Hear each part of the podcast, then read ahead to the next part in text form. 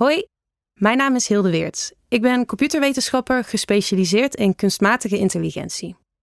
Je gaat zo luisteren naar mijn artikel over ChatGPT. Ongeveer een jaar geleden werd ChatGPT geïntroduceerd. En sinds die tijd wil iedereen iets met kunstmatige intelligentie. Maar de technologie achter GPT is inherent onbetrouwbaar en zal dat, ondanks alle technische schijnoplossingen en vangrails, altijd blijven.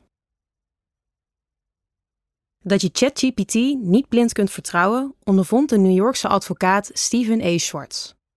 Zijn bureau vertegenwoordigde Roberto Matta in een rechtszaak tegen de Colombiaanse luchtvaartmaatschappij Avianca. Tijdens een vlucht van El Salvador naar New York in 2019 had het cateringkarretje Matta's knie geraakt. De man eiste een schadevergoeding voor zijn verwonding. Avianca drong aan bij de rechter om de zaak te seponeren. Volgens hen was de verjaringstermijn verlopen.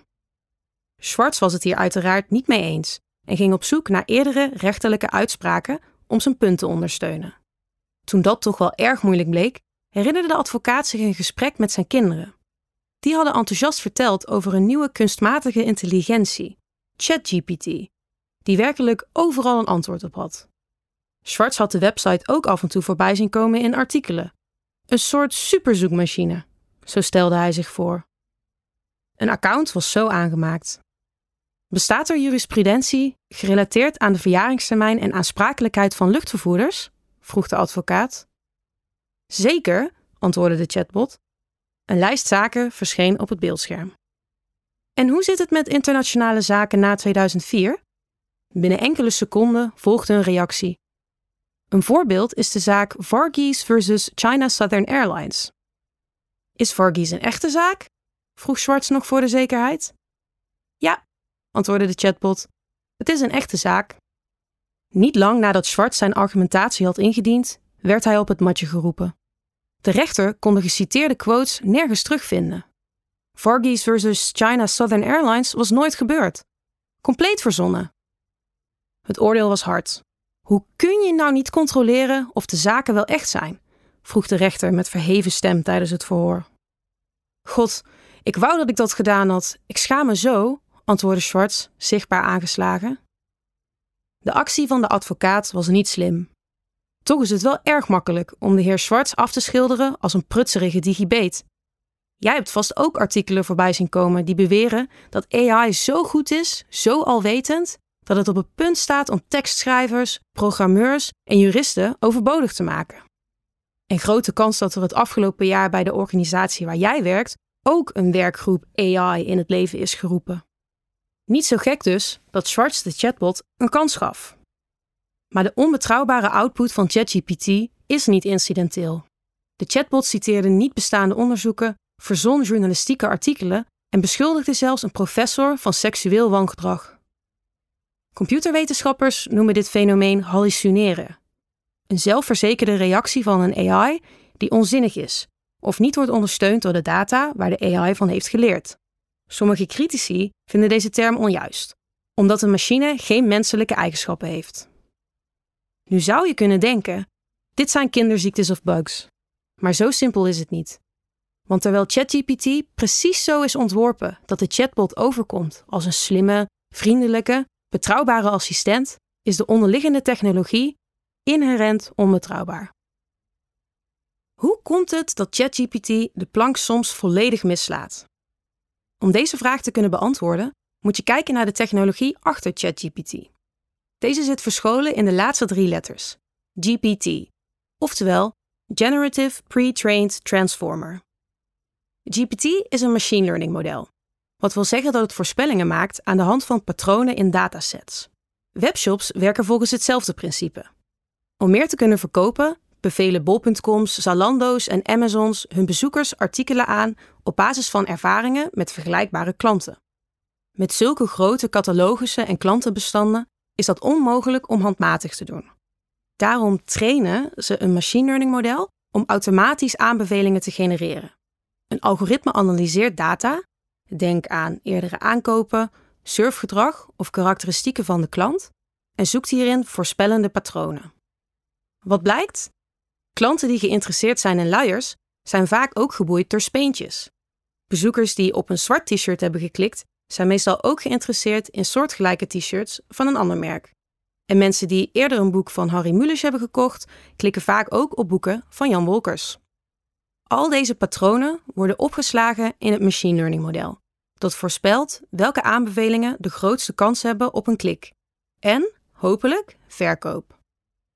In het geval van GPT bestaan de data niet uit het gedrag van klanten, maar uit grote hoeveelheden tekst. Ook het doel is anders. Een GPT-model is getraind om, op basis van een stuk tekst, het volgende woord in een zin te voorspellen. De belangrijkste onderliggende technologie is de transformer, de T van GPT. Dit is een type machine learning model dat voorspelt welk volgende item in een reeks volgt. In het geval van ChatGPT dus het volgende woord in een zin. Het model is pre-trained, de P in GPT, wat wil zeggen dat het getraind is op grote hoeveelheden data en kan dienen als basis voor meer gespecialiseerde modellen. Door een aantal voorspellingen achter elkaar te plakken, kun je met GPT een heel stuk tekst genereren. Deze eigenschap maakt GPT een typisch voorbeeld van generatieve AI, de G in GPT. Een vorm van kunstmatige intelligentie die content, tekst, plaatjes, muziek enzovoort kan genereren. ChatGPT maakt gebruik van GPT om het meest waarschijnlijke stuk tekst te genereren, op basis van de vraag van de gebruiker. ChatGPT is niet getraind om accurate, betrouwbare en niet misleidende antwoorden te genereren. Dit verklaart waarom Stephen A. Schwartz een nepzaak werd voorgeschoteld. Als de advocaat vraagt om een internationale zaak na 2004, is het meest waarschijnlijke stuk tekst dat volgt een beschrijving van een internationale zaak na 2004. Of iets wat daar alles van weg heeft. Het antwoord van ChatGPT is dus niet gebaseerd op een database met rechterlijke uitspraken.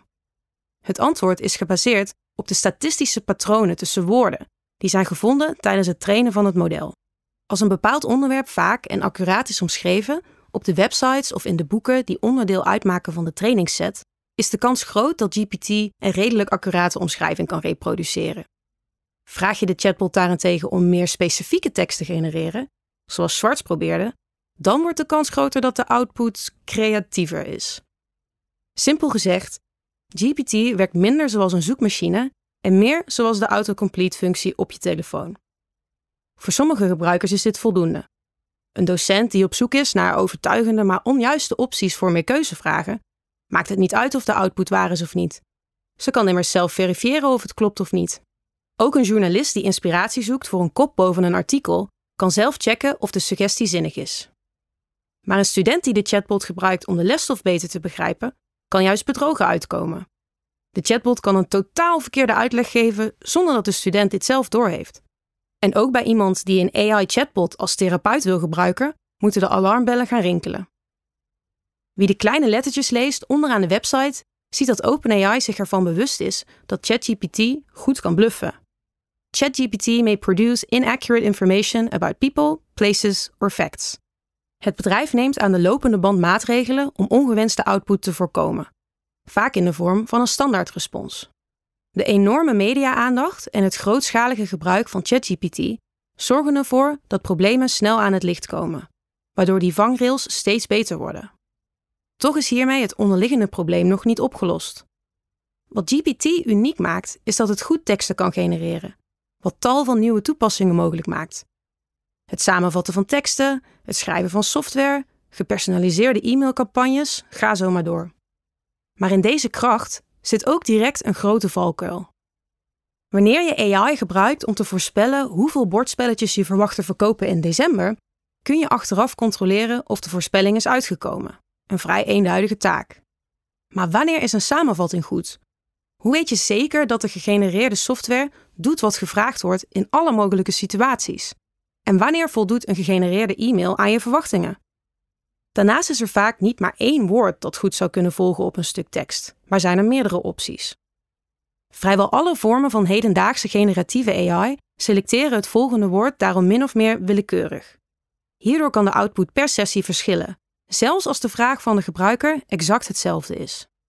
De grote diversiteit aan mogelijke output en willekeurigheid van de technologie maakt het ontzettend moeilijk om generatieve AI, zoals GPT, te evalueren. Maar ondertussen wordt ChatGPT gepresenteerd als een hamer voor alle spijkers. Hulp nodig bij het schrijven van een essay? ChatGPT. Wil je graag weten hoe kwantumfysica werkt? ChatGPT. Ben je vergeten hoeveel paracetamol je mag nemen op een dag? ChatGPT. Daar is simpelweg niet tegenop te filteren. Generatieve AI is zeker niet nutteloos, maar zonder fundamenteel andere onderliggende technologie kun je niet zomaar vertrouwen op de output. Onbetrouwbare informatie en feitelijke onjuistheden zijn niets nieuws. Het internet staat er vol mee.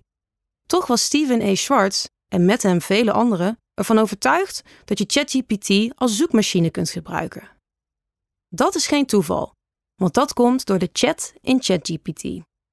Hoewel de release van de voorganger GPT-2 enkele krantenkoppen haalde, moest je aardig wat verstand hebben van programmeren om het model aan de praat te krijgen. Er was niet direct een webapplicatie beschikbaar, wat betekende dat je het model op je eigen computer moest kunnen draaien om ermee te spelen. Hierdoor bleef de aandacht met name beperkt tot technologie-nerds, zoals ik.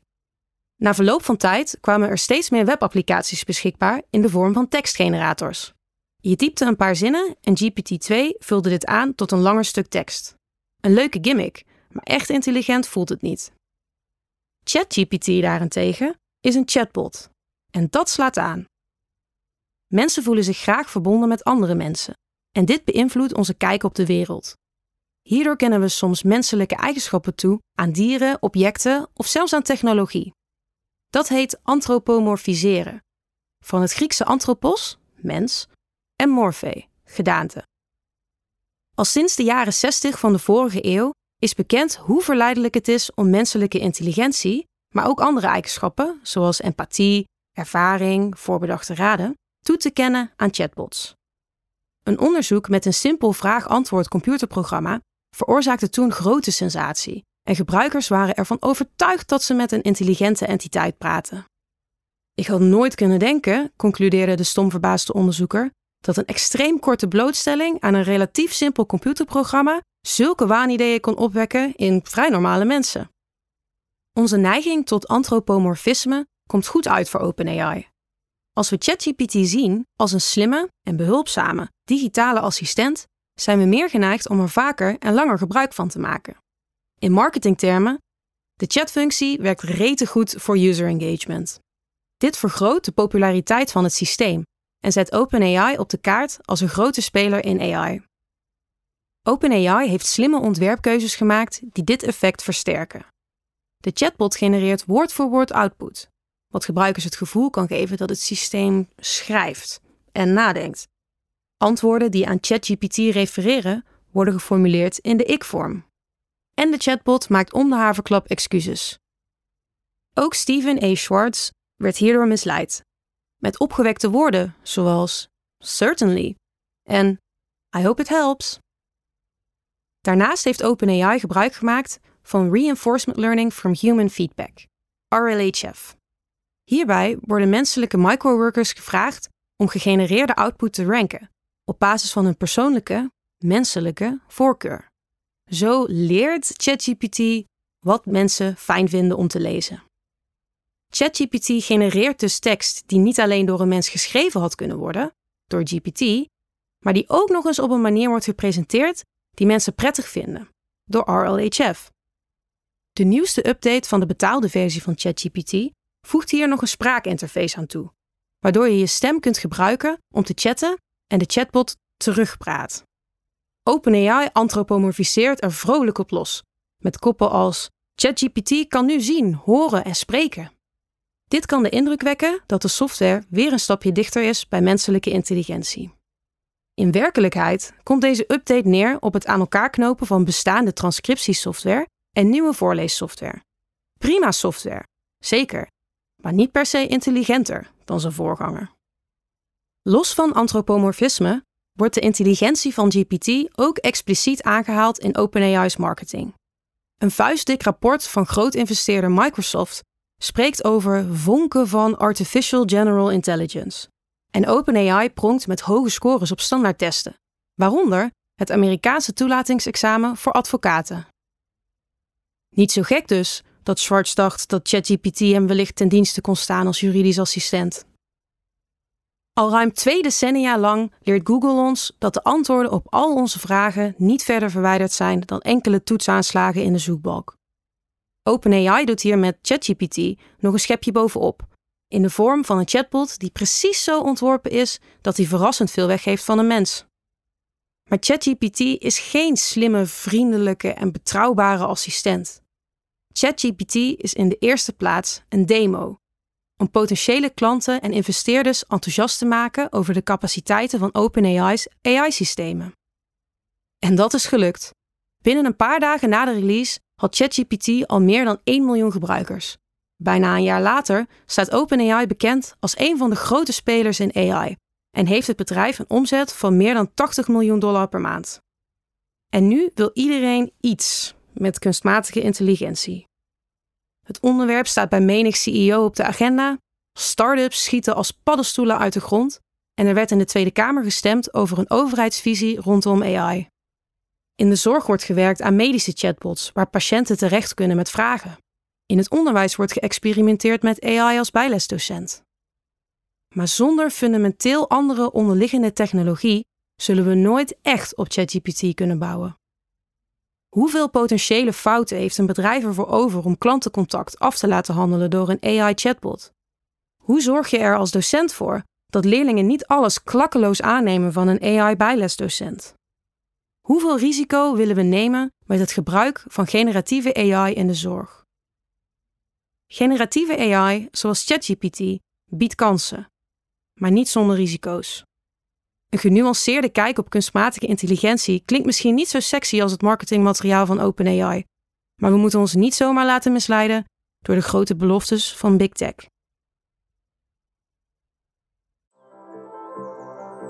De correspondent bestaat 10 jaar. Al tien jaar maken wij journalistiek voor beide baan van de dag. Journalistiek die niet polariseert, maar perspectief biedt. Die geen ophef najaagt, maar oplossingen zoekt. Wist je dat de correspondent 100% door leden wordt gefinancierd? Dat betekent dat we ons werk alleen kunnen doen als luisteraars zoals jij ons steunen. Word vandaag nog lid. En draag bij aan diepgravende, Advertentievrije en onafhankelijke journalistiek. Ga naar decorrespondent.nl en word lid.